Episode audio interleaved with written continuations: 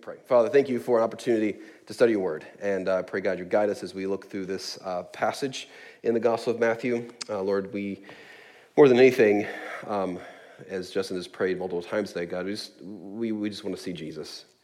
Uh, we come here to make much of him, not ourselves. Uh, we come here to applaud him, not applaud ourselves. Um, God, we come here to be uh, overwhelmed by, moved by your grace, your glory, so that, God, we can turn around and be the people, uh, God, you've called us to be to our surrounding community and to people who don't know you. God, would you use this time together to build just that? In Jesus' name, amen. All right, so as uh, I like to do with you quite often, you know this, you're like, oh, we're going back to Genesis again. Start at the beginning, okay?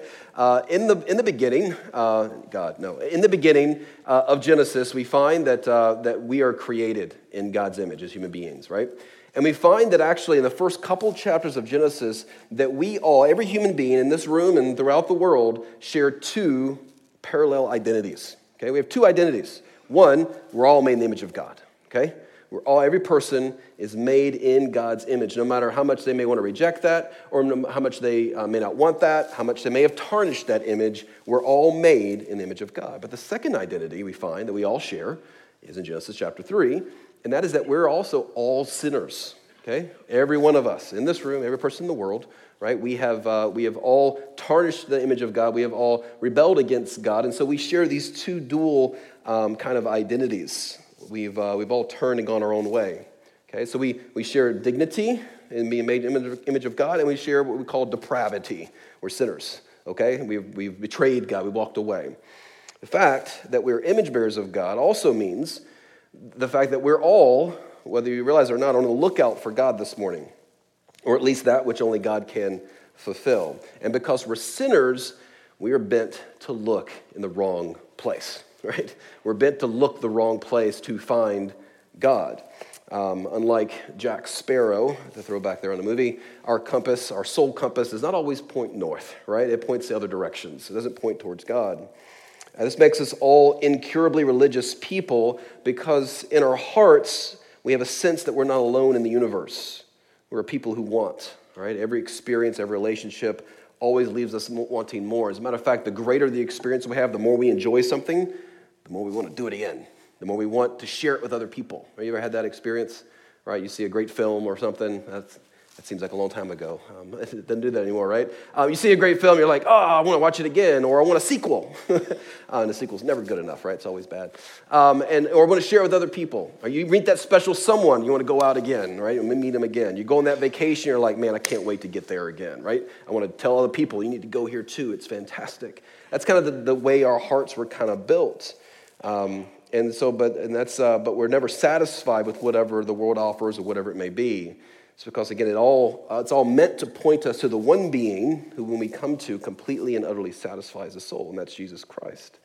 But instead, we go in silent search, right, of other lovers out in the world. That's why it's so important uh, as we get to our topic today of mercy. That's why it's so important that we understand that God, God is merciful. Praise God that God is merciful towards us. What does that mean? It means He withholds from us what we do deserve. We have all taken that image, we've tarnished it with sin, and we have rebelled and gone the other direction. Yet God is a God that is merciful. Um, he withholds from us what we deserve, he withholds from us the wrath that we deserve.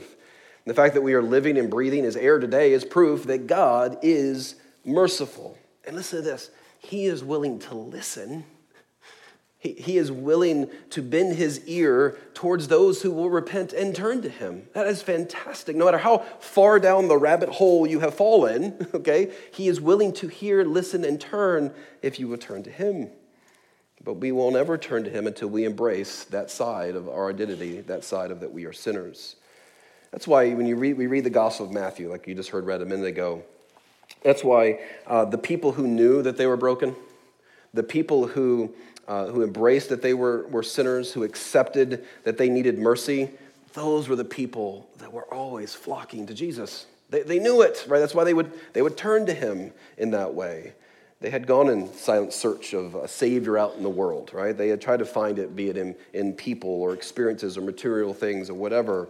They experienced coming up short. They knew they were sinners, they knew they were broken, and knew they were in need of healing, and Jesus met them And so this becomes, becomes clear in the Gospel of Matthew as we journey through this, as we see story after story, is that God's deepest intentions towards us is one of mercy. It's at the backbone of Christianity, right? Think about that. How could it be otherwise?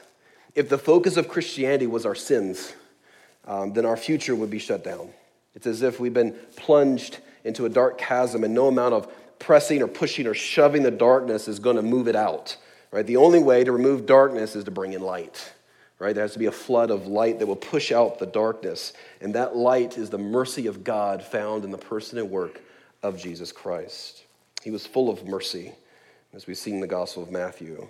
It's like he was almost looking for ways to show mercy, right? He was looking for ways for, to have darkness shine, on, shine light on the darkness. He was looking for sin to forgive. We've seen this already, right? We saw how he approached the leper back in chapter 8 uh, the centurion as well, the, the, how he approached the, the man who was possessed, uh, the paralytic, Jairus' daughter, he raised to life, the woman that was bleeding that he, he helped, the blind man, the mute man, the, the man here in our text with the withered hand. I mean, it's like he's looking for these people, right? He's looking to show mercy. One of the most profound places we see the heart of God for us as people, the mercy of God for us as people, is, uh, is when he, Luke records this story where he approaches the city of Jerusalem and he's standing outside of it, as it were, like on a cliff uh, overlooking the city. He sees it, and the Gospel of Luke tells us that Jesus cries over it, over the city. The city that he knows is going to reject him. And, he, and, and, the language in the Gospel of Luke is that the, it wasn't just like a little sniffle, you know, cry sniffle thing. It was, and maybe you've sadly experienced this before, where you cry so hard that your body shakes. You're just so grieved, you're so hurt right? And the, your body just shakes. That's the experience. That's the, the word used to describe Jesus as he saw people in rebellion against him and, and, and those, those who were, who were going to reject him. And so, um, so that's an important part. It's this mercy, this favor, this pardon that Jesus readily shines on us. That's the only thing that will move our hearts as Christians. That's why we go back again. Just the membership class this morning. We talked about why we always go back to Jesus every Sunday. Um, it's like I always say, it's like playing Where's Waldo? You know, where's Waldo? Where's Jesus? There he is. He's here. Like we're, we're always going back again to him because that's important because we'll never be a merciful people. We'll never be a gracious people. We'll never be a, on mission for God. We'll never talk to people about Jesus until we are marvel at Jesus, right? So we'll never be merciful until we know that we've been shown mercy. And when we know that and love that, we want to be merciful to others, right? When we understand the grace and we love the grace of God towards us in Christ and we marvel at that, we become gracious. When I understand the patience that God has shown me in the cross through Christ, I, turn, I can be patient now with others. I can, I can be long suffering, right? The, the, all these things come through the gospel, understanding Christ through me to others.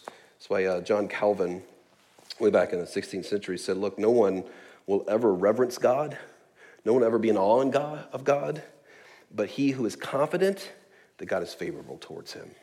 When you're confident that God is favorable, God is gracious, God is merciful, then you revere, then you worship, then you're changed, and then you turn around and you do the same to others. So let's look at God's favor towards us in Christ. Let's look at this mercy that will move us to follow Jesus on a mission of mercy. And we're going to see, as we're going to see this morning, we see that God's mercy is greater than religion. And we're going to talk about these religious leaders that really get upset with Jesus. Uh, God's mercy is greater than religion. It's greater than oppression. We're talking about this man who was, who was oppressed by a demon. And that God's mercy is greater than, than rebellion. Okay? Um, so whether you find yourself wrapped up in moralism veiled from God's mercy, whether you find yourself pushed to the margins of society, ready to break, like that smoldering wick um, uh, this, that he talks about here, if you feel that way, or under attack, or even rebelling against God this morning, know that God's mercy is enough. It is readily available to you this morning. God's mercy God's, God's leaning towards you is one of mercy and available to you this morning. Okay? Number one, God's mercy is greater than religion. Okay, so starting at verse 1 down through verse 21 here, we have two stories. We have, uh, we have one about the grain fields here, where Jesus goes to the grain fields. His followers, disciples are picking the grains, and you notice that the religious leaders get really upset, right? They get really mad at him. And then he heals a person in the synagogue with a withered hand, and they get mad at him again, right? You're, you may be, if you're unfamiliar with these stories or unfamiliar with the Bible, you may be thinking, like, why is that such a bad thing? I mean, the guys were hungry. they just picked a little bit of grain, you know? Uh, this guy was obviously in need. Like, why, why is that a problem? Let's talk about that. So we find uh, what's going on here. And really, one of the main things that they were upset about uh, though these may seem like normal things for Jesus to do, because he's done these kind of things before and people didn't get upset with him, they got particularly upset with him here because the problem was he did it on the wrong day. Now, I mean, it sounds silly to you, but for, for their opinion, they said, Jesus, you did this on the wrong day. They were upset about that. Uh, he's doing it on forbidden day. He's doing it on the Sabbath. Okay, that was a Saturday, and it was it was un, un um, they didn't want him to do that. And they were basically saying something along the lines of, you know, that's good, Jesus, that you have a, a bleeding heart of mercy um, for these sinners, but you need to follow the rules first. We've got some rules for you, especially ours. We've got a list you need to follow, but once you follow that list and you keep yourself in line, okay, fine, you can go be merciful to these people. So they value this, this, this element of finding their identity in their rule keeping as opposed to being a merciful people, okay? So the religious of the day, understand this. Me do a little bit of history so you understand they had created uh, their own rules. If you notice, if you read through the Bible before and you get to the Gospel of Matthew, because I remember when I first read through the Bible and I was like, I'm 19, I think, or something like that, when I first read all the way through. And I got to Matthew and I start reading about these Pharisees and religious leaders. And I'm like, I didn't see them in the Old Testament. Where'd they come from? Where'd they pop up on the scene, right? They were a group of people that had created um, their own rules for other people to follow. They had human rules to keep people from breaking human rules, to keep people from breaking human rules, to keep people from breaking the rules of God. Okay, so you had like multiple kind of layers of rules, um, and, and that's what they were kind of laying down. Maybe from a good intention initially, but eventually that got way out of, out of, out of control. They took the fourth commandment, uh, which was talking about keeping the Sabbath day holy, and they created rules to follow how to do that. And you need to keep their rules of how to keep that rule. Does that make sense? So, for example, they had 39 types of activities, specific activities, you must avoid on the Sabbath day. Right? When it says don't work, here's the 39 things you can't do. Uh, one was, uh, one of their rules, actually, one of the 39, which may help explain this, one of the 39 was it's forbidden to reap. Okay, it was forbidden to reap any grain or any kind of product in the field um, uh, above any, for any given situation, no matter what was going on. Another uh, they talk about was forbidden to, to work, which included helping people, as well as this has really got them in trouble because you can imagine how this is. It also prevented on Sabbath day they couldn't work as a military, so they couldn't defend themselves. Well, if you read the history of, of Israel and you read kind of what's happened the last couple hundred years before our text here, that got them in a lot of trouble because the other armies got wind of this, they understood it. Guess when they would attack them? on Saturday, right? That's what they would do. Um, and because they were trying to keep the rules, they didn't even defend themselves. Numerous casualties and attacks um, against them during this time. Uh, so, in our situations here, here in the text, know that Jesus knew the law of God. He's not, he's not unfamiliar with, with the law of God. He knew all about the Sabbath. This wasn't new to him. Um, matter of fact, we, we didn't study this part because we, we kind of looking at the, the highlight the, the actions of Jesus here. But if you go to some of his teaching in Matthew 5, you'll notice that Jesus talks about there, he didn't come to abolish the law of God. He came to what? Fulfill it, right? So he's not antinomian, we call that, anti law. Uh, he understands what it is. He wasn't trying to do things um, to, to rub it in their faces, as it were, and throw out the law of God. But he knew that this law, this rule of the Sabbath, this is so important for you understand, that the rule, the law of the Sabbath wasn't so much for God as it was for them. That's why God created the rule. Um, he knew that this law, this rule, wasn't so much again for God, but it was as, as much as it was for them. It was God's design to force people to take a break from their blasphemous anxiety to think they were doing God's work for them, for Him, right? It was, uh, it was to help them remember that they are not God. You must rest. You must take a break. God doesn't need to do that. You need to do that. You need to remember that. Take a break. Okay? So it was designed in good for us as people, for the people of God at that time. They need to rest. Religious leaders and most people still felt, still felt the rules of the Bible were about them and what they needed to do to please God, make God happy. Okay? So I've told you this before. I saw in the class this morning in our, our new members class. You can read this one of two ways. It's about me and what I need to do for God, or it's about Jesus and what he came to do for me. And in light of that, now I can obey, right? Those are two very different ways of looking at the Bible. It's, is it about me or is it about him? And so, um, so we find they missed, they missed the point. The religious leaders missed the point and the fulfillment of those rules. The fulfillment of the rules, we find out, was Jesus, which we'll see later. The point was God was telling them how life works, the point of the rule, the point of the law, how we work, how society works. The commands were not something God made up to make us suffer. Do you understand that? The commands of God are not there just because God doesn't like you. Okay? They're there because He understands how life works. He understands how you work. He understands all the things about us and society. That's why they're there. That's why, uh, listen to this Deuteronomy 6 24. The Lord commanded us to do all these statutes, to fear the Lord our God for our what? For our good, always. He might preserve us alive as we are to this day. Uh, Deuteronomy 10 13, it says to keep the commandments and statutes of the Lord, which I am commanding today for your what? Your good. Is it, if you're a parent, haven't you had this conversation numerous times? I'm, I'm telling you, you need to do this. I know you don't understand, but I promise you it's for your good. One day, one day you'll understand, right? You know, you have these conversations where you're like, look, I understand you don't under, you define good a very different way than I do. I, I've been down this road. I understand you need to do this, right? And your teen's like, ah, I don't want to do that. And you're like, just trust me. You need to follow this. You need to do this. It's for your good, right? We've had this conversation. This is God having that conversation with us. It's for your good. God's parenting us. Uh, his parenting of us is not much different than our parenting of our own kids. And so it's pretty much, I think, interesting you find pretty much for every page of the Bible is God's reiteration of the language of just trust me. Every page of the Bible, trust me. Just trust me. Trust me. So when we get to our passage with Jesus and the disciples plucking grain and eating it, they were actually, get this, fulfilling the principle, the principle behind the Sabbath. They were taking a break. They were stopping. They were resting. Uh, but the religious leaders were not concerned with mercy or with the needs of people, but rather with their own self righteous rule keeping, uh, which is not what God set the Sabbath up for. Okay? You say, now where in the world did this all come from? Like, what, why did they have all these rules above rules above rules? About 400 years prior to our text, okay? That'd be sometime between uh, Malachi, or if you like uh, my ongoing joke about Malachi, the Italian prophet, but um, Mal- Malachi, I'm to call him Malachi, um, Malachi and Matthew, there's 400 silent years. During that time period is where a lot of this happened. Um, and so the Jewish leaders who kind of emerged during that day created their own rule book, okay? Their own rule book. It was called the, the Mishnah, 800 pages long. It's a lot of rules. Um, shortly afterwards, they also wrote commentary on those rules. Okay, so you have Mishnah, it's book of rules, and then this thing called a Talmud, which is like a commentary on the rules. So here's, here's how to fulfill the rules, the rules to keep the rules of God. You see that? That's kind of how this works. Just to give you an idea, the, the, one, the, the one Talmud was 12 volumes. That was the Jewish one.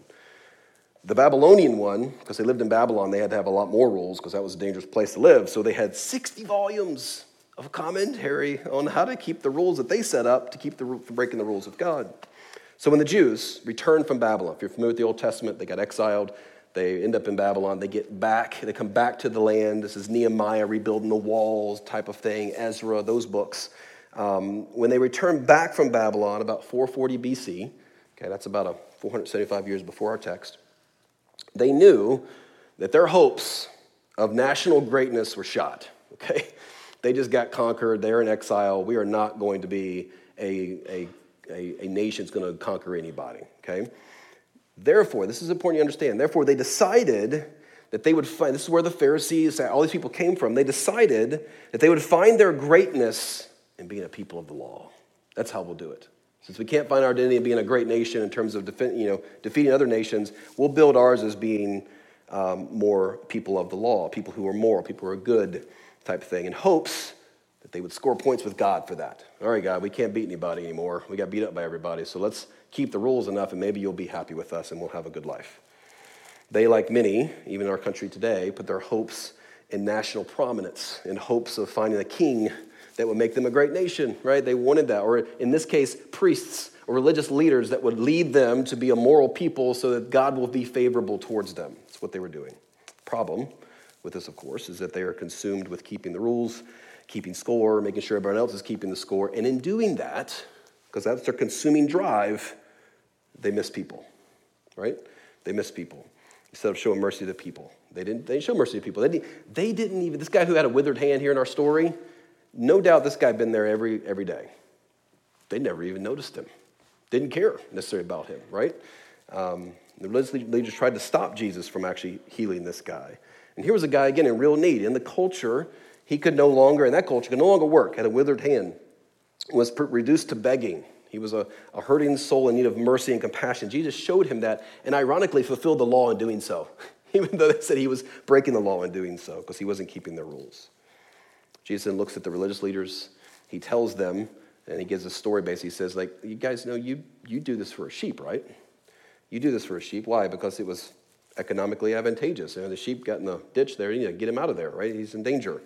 How much more important, he says, is this man who's in need than a sheep? The obedience to standards, the identity being placed in one's goodness doesn't move the heart to see people and be merciful. Uh, because your eyes are on you and your performance. You understand that? That's why they didn't see people because it was all consumed with we're going to be right, we're going to keep the rules, and we're going to make sure everyone else keeps the rules, and we're going to judge people who don't keep the rules and make them keep the rules. And in doing that here, they missed down here. They didn't see people um, as Jesus wanted them. That was the kind of the point of even the rules, to see people. Um, and so we find that doesn't happen. Their hearts were, were cold. Look, at, look down at verse 7. Jesus says something very interesting. He says, If you had known what this means, I desire mercy and not sacrifice, you have not condemned the guiltless. It's an important commentary on this. God desires mercy over sacrifice. It's a quote from the book of Hosea in the Old Testament. You say, what does that mean? That's an interesting. When I first read that, I look at that and go, I've read the Old Testament, God. I think you do desire sacrifices. Like I see a lot of commands around sacrifice this animal, burnt offerings. I mean, if you're familiar with the Old Testament, you realize there's a lot of there's a lot of sacrifice. Read the book of Leviticus. There's a lot of sacrifices there that God says do it. So I'm like, what does that mean? I desire mercy and not sacrifice.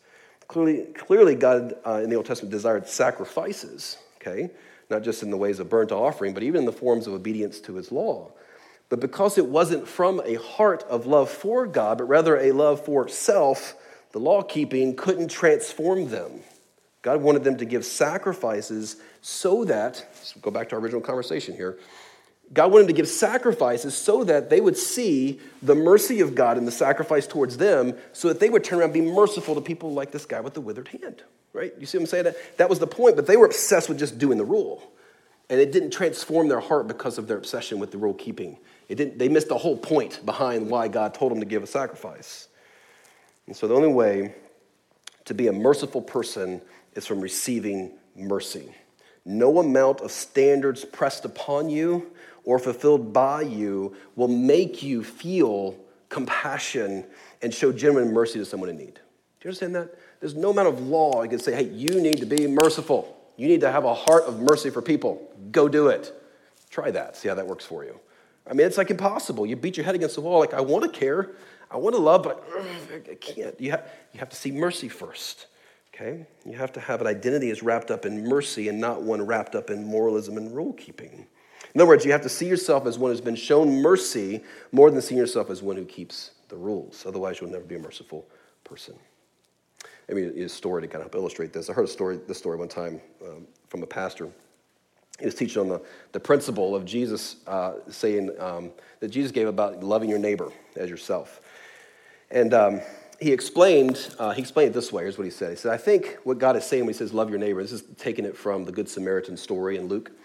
He said, uh, he said, I think God is saying, I want you to meet the needs of other people with all the joy and all the eagerness and all the urgency and all the ingenuity and creativity with which you meet your own needs. That's what he means. He says, Love your neighbor as you love yourself. Sounds like a good explanation.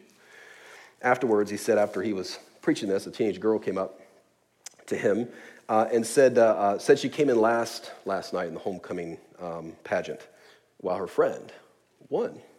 And so, she, good observation. She said this She said, Are you trying to tell me that the Bible says I should be as happy for her as I would have been for myself if I had won?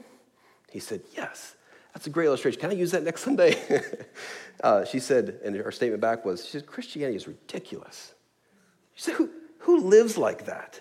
And she said, she asked him, she said, who, I want to know who my neighbor is. It, it can't possibly be everybody. I can't feel that way for everybody. So you need to tell me who it is. What number of square blocks around my house does this cover? She's trying to just figure it out, right? Do you hear the anxiety in her questions? she's not a, she wasn't necessarily a self righteous, morally arrogant person, but because she didn't embrace the mercy, love, and acceptance of God through Christ, she saw the purpose of keeping the law as a way to assure herself that God would come through for her. God, God had, been, in her world, God had become, and this happens to us, even as Christians, we can start thinking this way, right? It's um, God becomes almost like a puppet on a string, and, and our, our, your good works are the strings you're pulling to kind of get him to move, right? Your direction, get him to, to work for you. God becomes a, a, kind of a giant slot machine in the sky. Our good works are the coins. We pull it, you know, put the coin in, pull the lever. Okay, God, give me, bless me now. I've prayed this much. I've read the Bible this much. I've gone to church this many weeks in a row. Now you owe me, right? Kind of thing. Um, out in LA, I lived among a highly Hispanic community, and it was pinatas were the big deal, right? Pinatas were everywhere, and kids beating pinatas, and it was like that's how I kind of view God. God's like a pinata. You, your stick, your stick is the, your bat is the good works. You just, God, I'm doing this. Now you need to yield the good stuff. Give me the candy, right? Give me the, give me the good stuff. Give me the, give me the, give me the blessings. And so that's kind of how God starts to be, be looked at as. And so she was, this gal was asking, this teenage girl was asking, how much mercy do I need to show for God to be merciful to me? But that was backwards, right? That's a different, totally wrong way of looking at it.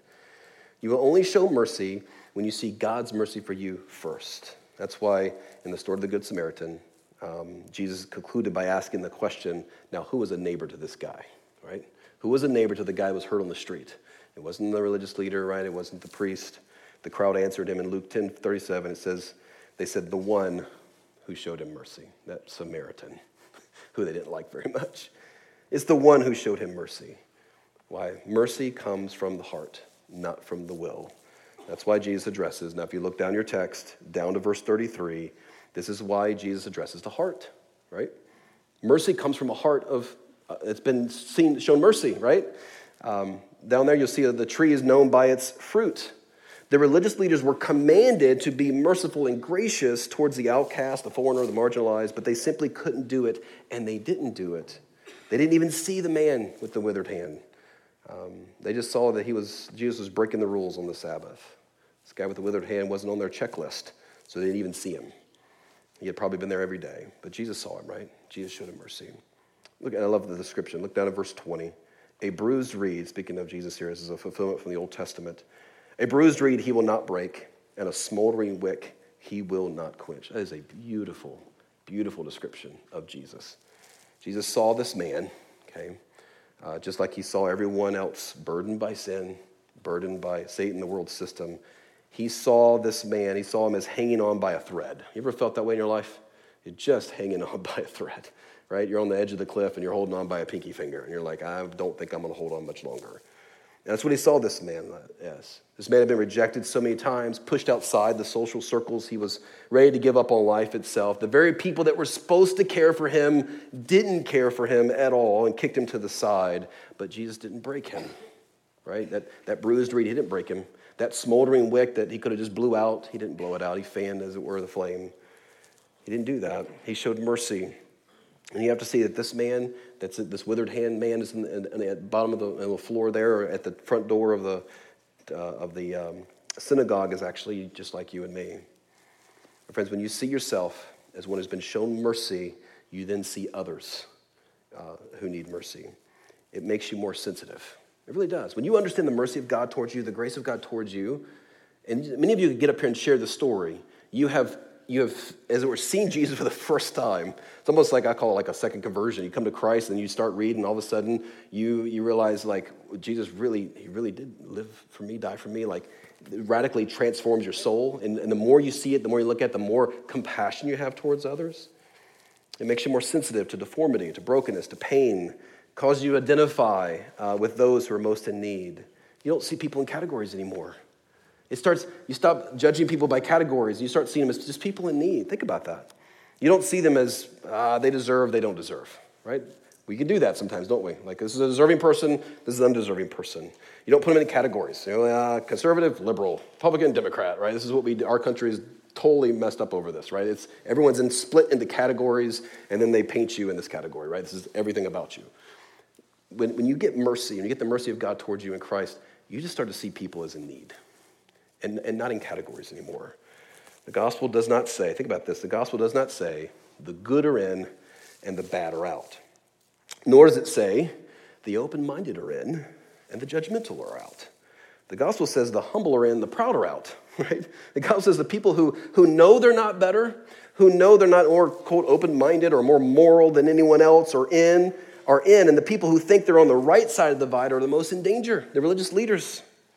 Listen, if you find yourself this morning unable to be merciful to others, unable to even see those who need mercy, it's either because you have never received mercy yourself, you've been playing the church game your whole life, or you've become blind and callous to the mercy you once received. Right? If you're looking for some religiously justifiable way to avoid getting involved in other people's pain, then you don't get the gospel. Okay? You need to see mercy more than the rules. I love how Peter put it, uh, and I'll move on after this. 2 Peter 1, he said, For this very reason, make every effort to supplement your faith with. And he kind of gives this list. And here's how the list ends brotherly affection, and brotherly affection with love. And if these qualities are yours and are increasing, they keep you from being ineffective and unfruitful in the knowledge of our Lord Jesus Christ. Whoever lacks these qualities is so nearsighted that he is blind, having forgotten that he was cleansed from his former sins. The reason we don't have brotherly affection for others. If the reason we don't have affection for other people, merciful, is because we have we've forgotten. This is why we come back to Jesus every Sunday. We've forgotten that we were cleansed from our former sins, and that is what's going to transform us. All right, let's move on. Number two. God's, God's mercy is greater than oppression. Now, down in verse 22, we meet a man who is, um, who is both blind and mute, which is a devastating combination, okay? Think about that. Just to be one or the other would be, would be devastating enough. It's hard. But to have both, the inability to see and the inability to speak, is kind of soul crushing. Why? Because you can't communicate at all. You can't communicate um, as to how you feel or to have someone help you explain what you can't see. And we find this man is this way, it says in the text, due to a demon oppression. He is held down, as it were. And yet Jesus saw him and Jesus set him free. And as usual in our text, we see the religious leaders didn't like this about Jesus. They actually went so far as to call him a demon. We looked at this already, this word Beelzebul, um, meaning he's accused of being a demon himself, um, being Satan himself, actually. I told you last time this is a, that was a reference to a Canaanite god who required child sacrifices. That's what they're calling Jesus. And notice his response. Look at verse 25. Knowing their, knowing their thoughts, he said to them, Every kingdom divided against itself is laid to waste. No city or house divided against itself will stand. And if Satan casts out Satan, he's divided against himself. How then will his kingdom stand? He said basically, look, if, if, he, was, if he was Satan, if let's, just, let's just lay this, let's just walk this road a little bit with you. If he was Satan, then what in the world was he doing casting out his own kind, right? His own group, his own little squad of people. Like, why is he casting out demons? That doesn't make any sense at all. That would be counterproductive. He then goes on to describe himself in the passage as being the strong man who binds the strong man, right? Uh, look at verse 29. How can someone enter a, a strong man's house and plunder his goods unless he first binds the strong man? Then indeed he may plunder his house. What Jesus is saying here is that he is God, who is able to bind Satan. No one else can do that but God. And he also can throw him out of any residence that he has taken up shop in.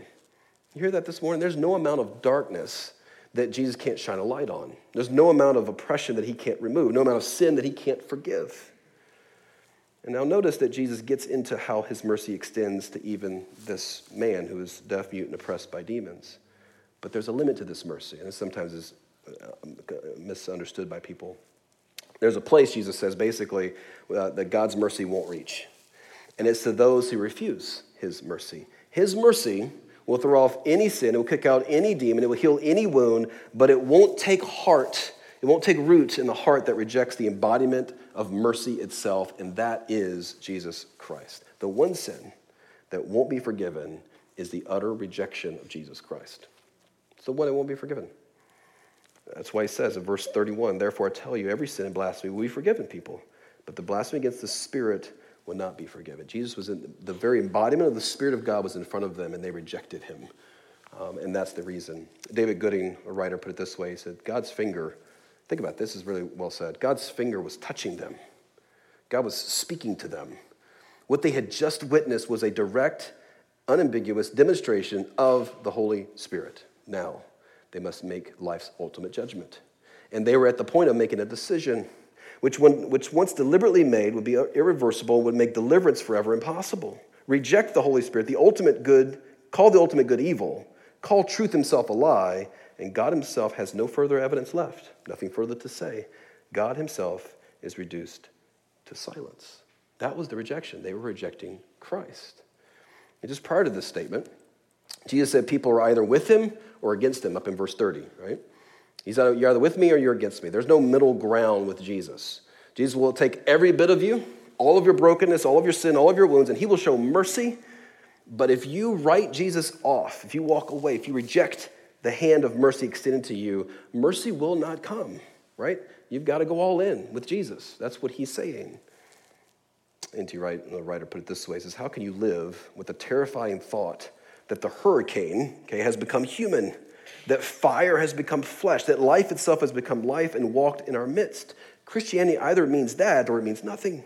It's either the most devastating disclosure of the deepest reality of the world or it's a sham, nonsense, deceitful play acting. Most of all, unable to cope with saying either of those things, people condemn themselves to live in the shallow world in between. People try to, in other words, they try to stay in the middle, like, okay, I'm face to face with God Himself.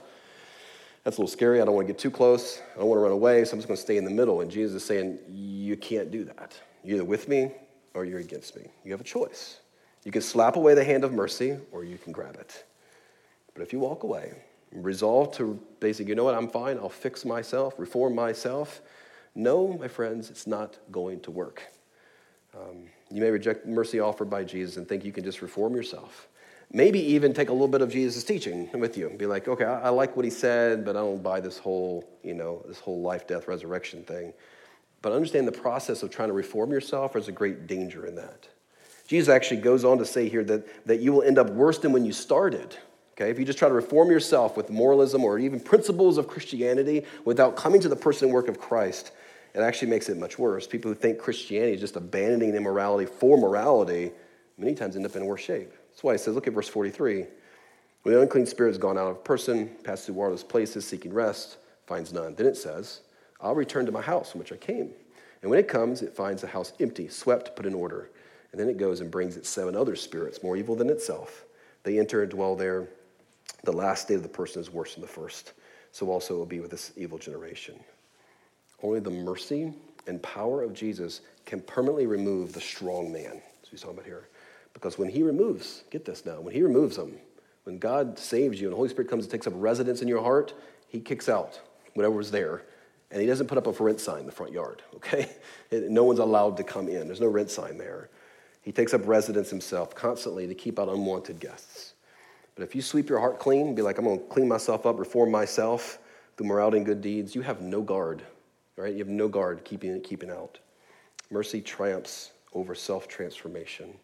No matter how beat down you are by sin, Satan, the world system, even by religion itself, know that the mercy of God extends to you, but you have to reach out. You have to take the hand of mercy being given to you. Number three, God's mercy, final one, God's mercy is greater than rebellion. Down at the very end of this passage, look down at verse 39. He answered them, Jesus said, An evil, adulterous generation seeks for a sign, but no sign will be given to it except the sign of the prophet Jonah.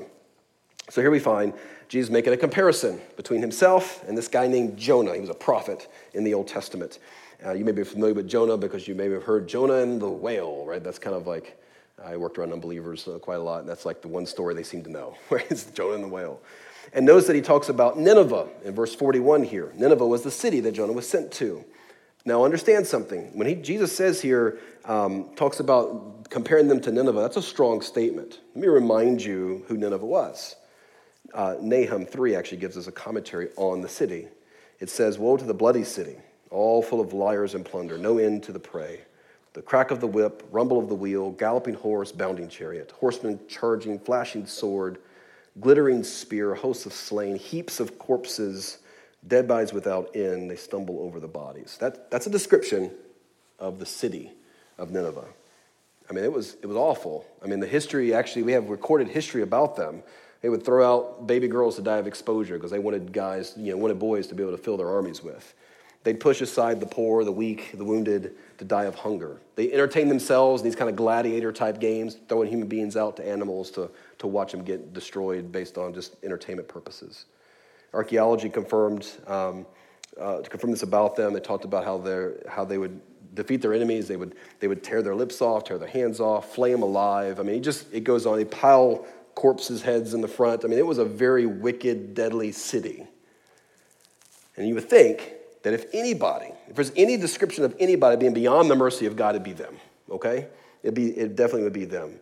But the book of Jonah, which Jesus compared himself to here, records how God sent a very reluctant Jonah with probably the world's worst gospel presentation ever.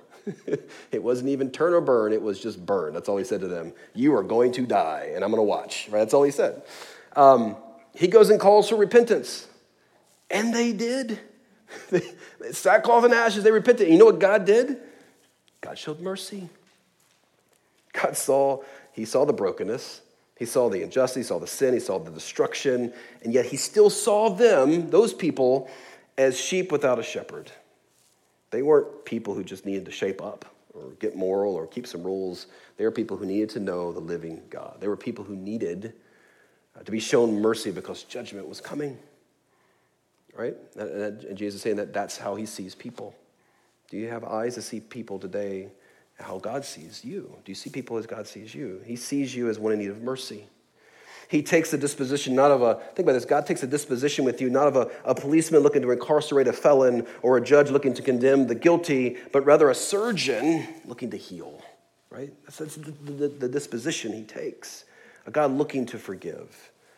But if you reject this offer of mercy, the judge, jury, and executioner will appear when you die.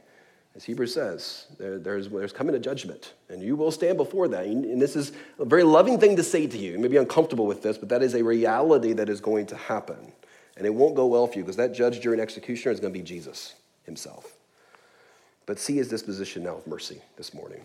He has already showed you his mercy in the life, death, and resurrection of Jesus Christ 2,000 years ago. We've got record of it right here in this gospel. Um, you say, but what, what did Jesus do to bring us mercy? Right? What did he do? Why would God be this way? Oh, he, he did what no other person in the history of the world had ever done. He, he did the opposite of what everyone thought he should have done, right? Think about when he says he's great, something greater than temple is here, something greater than Jonah is here. Just think about the comparison with Jonah for a second. If you're familiar with that story, think about this. While Jonah ran away from the city in bitterness, Jesus ran towards the city, it says in the Gospel of Luke, with his face set towards Jerusalem. Uh, while Jonah looked at the city of rebels and got frustrated and mad at their sin, Jesus looked at the city and he wept and mourned over it. While Jonah sat under a tree and cringed at the repentance of a city, at the city calling for judgment on them, what did Jesus do? Jesus hung on a tree and he cried out for mercy. And what did he say? Father, forgive them, for they know not what they do. And while Jonah completed the mission that God sent him on, reluctantly, he didn't want to do it, Jesus completed the mission, as Hebrews says, for the joy that was set before him. He endured the cross. While Jonah about died on a mission that he hated, Jesus was murdered on a mission in which he loved. And while Jonah took the disposition of judgment and wanted to see God's wrath consume the city of rebels, Jesus took the disposition of mercy and had God's wrath poured about on him instead.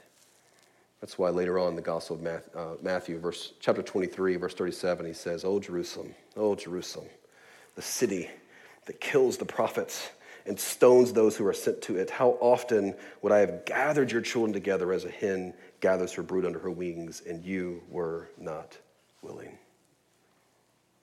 Jesus would say he, he wanted to gather the people under his wings like a hen gathers her brood. Right? He wanted to do that. He would, and he would do that at the cross. And he would, he would die in our place, die, absorb the wrath of God for us. The Bible calls this word propitiation, the absorbing of the wrath of God deserved for us at the end of the judgment I mentioned. Jesus took that on himself at the cross for you. I've told this story before. It's, it's a powerful uh, imagery here. National Geographic told the story of a, of a forest fire in uh, Yellowstone National Park. Uh, some rangers were scurrying around the park after the fire, and they found a bird uh, with nothing, nothing was left of it, it said, but a carbonized petrified shell covered in ashes, huddled up at the base of a tree.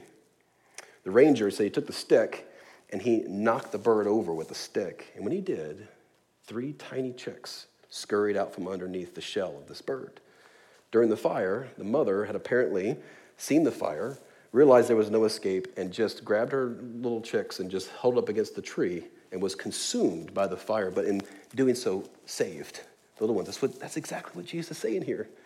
It's, I want to gather you together. I will take it for you. I will huddle up over top of you, and I will take the judgment that's due you if you will receive me, right? Don't you see the disposition of God as one of mercy? It's the same disposition no matter where you find yourself today. Divine mercy, guys, is not a mood of God, it's an attribute of God. Um, thus, we as Christians have no need to fear that someday it'll run out. We have an infinite amount of mercy. So, no matter where you are with Jesus today, understand there are no hoops you need to jump through. There's no penance that needs to be performed. There's no absolution needed by some priest. You can go straight to God through Jesus and plead for mercy, and it is yours. A.W. Tozer said this. He said, We may plead for mercy for a lifetime in unbelief, and at the end of our days, be still no more than sadly hopeful that we shall somewhere, sometime receive it. This, he said, is to starve to death just outside the banquet hall in which we have been warmly invited. Or we may, if we will, lay hold on the mercy of God by faith and enter the hall and sit down with the bold and avid souls who will not allow unbelief to keep them from the feast prepared for them. Consider these words Isaiah 55, and I'll end with this 6 and 7. Seek the Lord while he may be found, call upon him while he is near, because he is. Let the wicked forsake his way, the unrighteous man his thoughts. Let him return to the Lord, that he may have compassion on him and to our God, for he will abundantly pardon.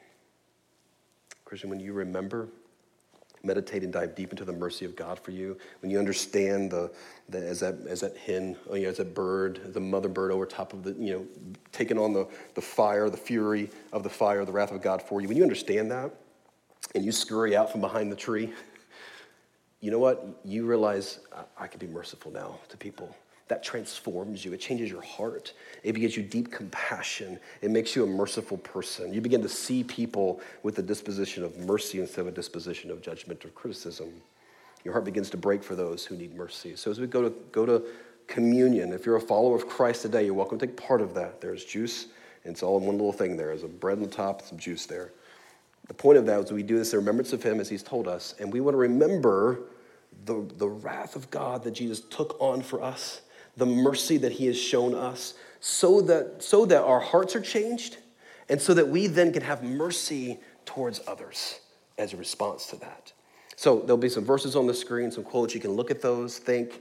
Um, and when you're ready, we take that bread and juice. There's nothing magical about that, okay? Make sure you understand. It's important I explain this to you. It is just bread and juice, but it's there for us to remember in a very tangible way to hold something in our hand the body of Jesus that was broken for us and the blood of Jesus was poured out for us. We do it in remembrance of him. If you're not a believer, or if you are a believer and you're struggling, it's okay. This is not a default, like, I must take this. Don't, we talked about that earlier. Don't, don't fall into the mode of, I got to keep the rules, okay? God wants your heart, and then you will keep the rules, okay? God wants your heart. So if you're not ready, that's okay. There's people here would love to pray for you, work through things. It's okay, all right? If you don't know Christ, we'd love to answer any questions you may have. Let me pray. Father, thank you for opportunity to be together. Thank you for this passage. I know it's a long one. Um, lots of things said here. And God, I just pray that you would help us to see on these pages both the actions of Christ and the mercy you've shown uh, towards people in need. And God, realize that we, we can't embody that. We can't be that which you were or which you are. And we can't see people as you saw people until, God, we see the mercy that you've shown us.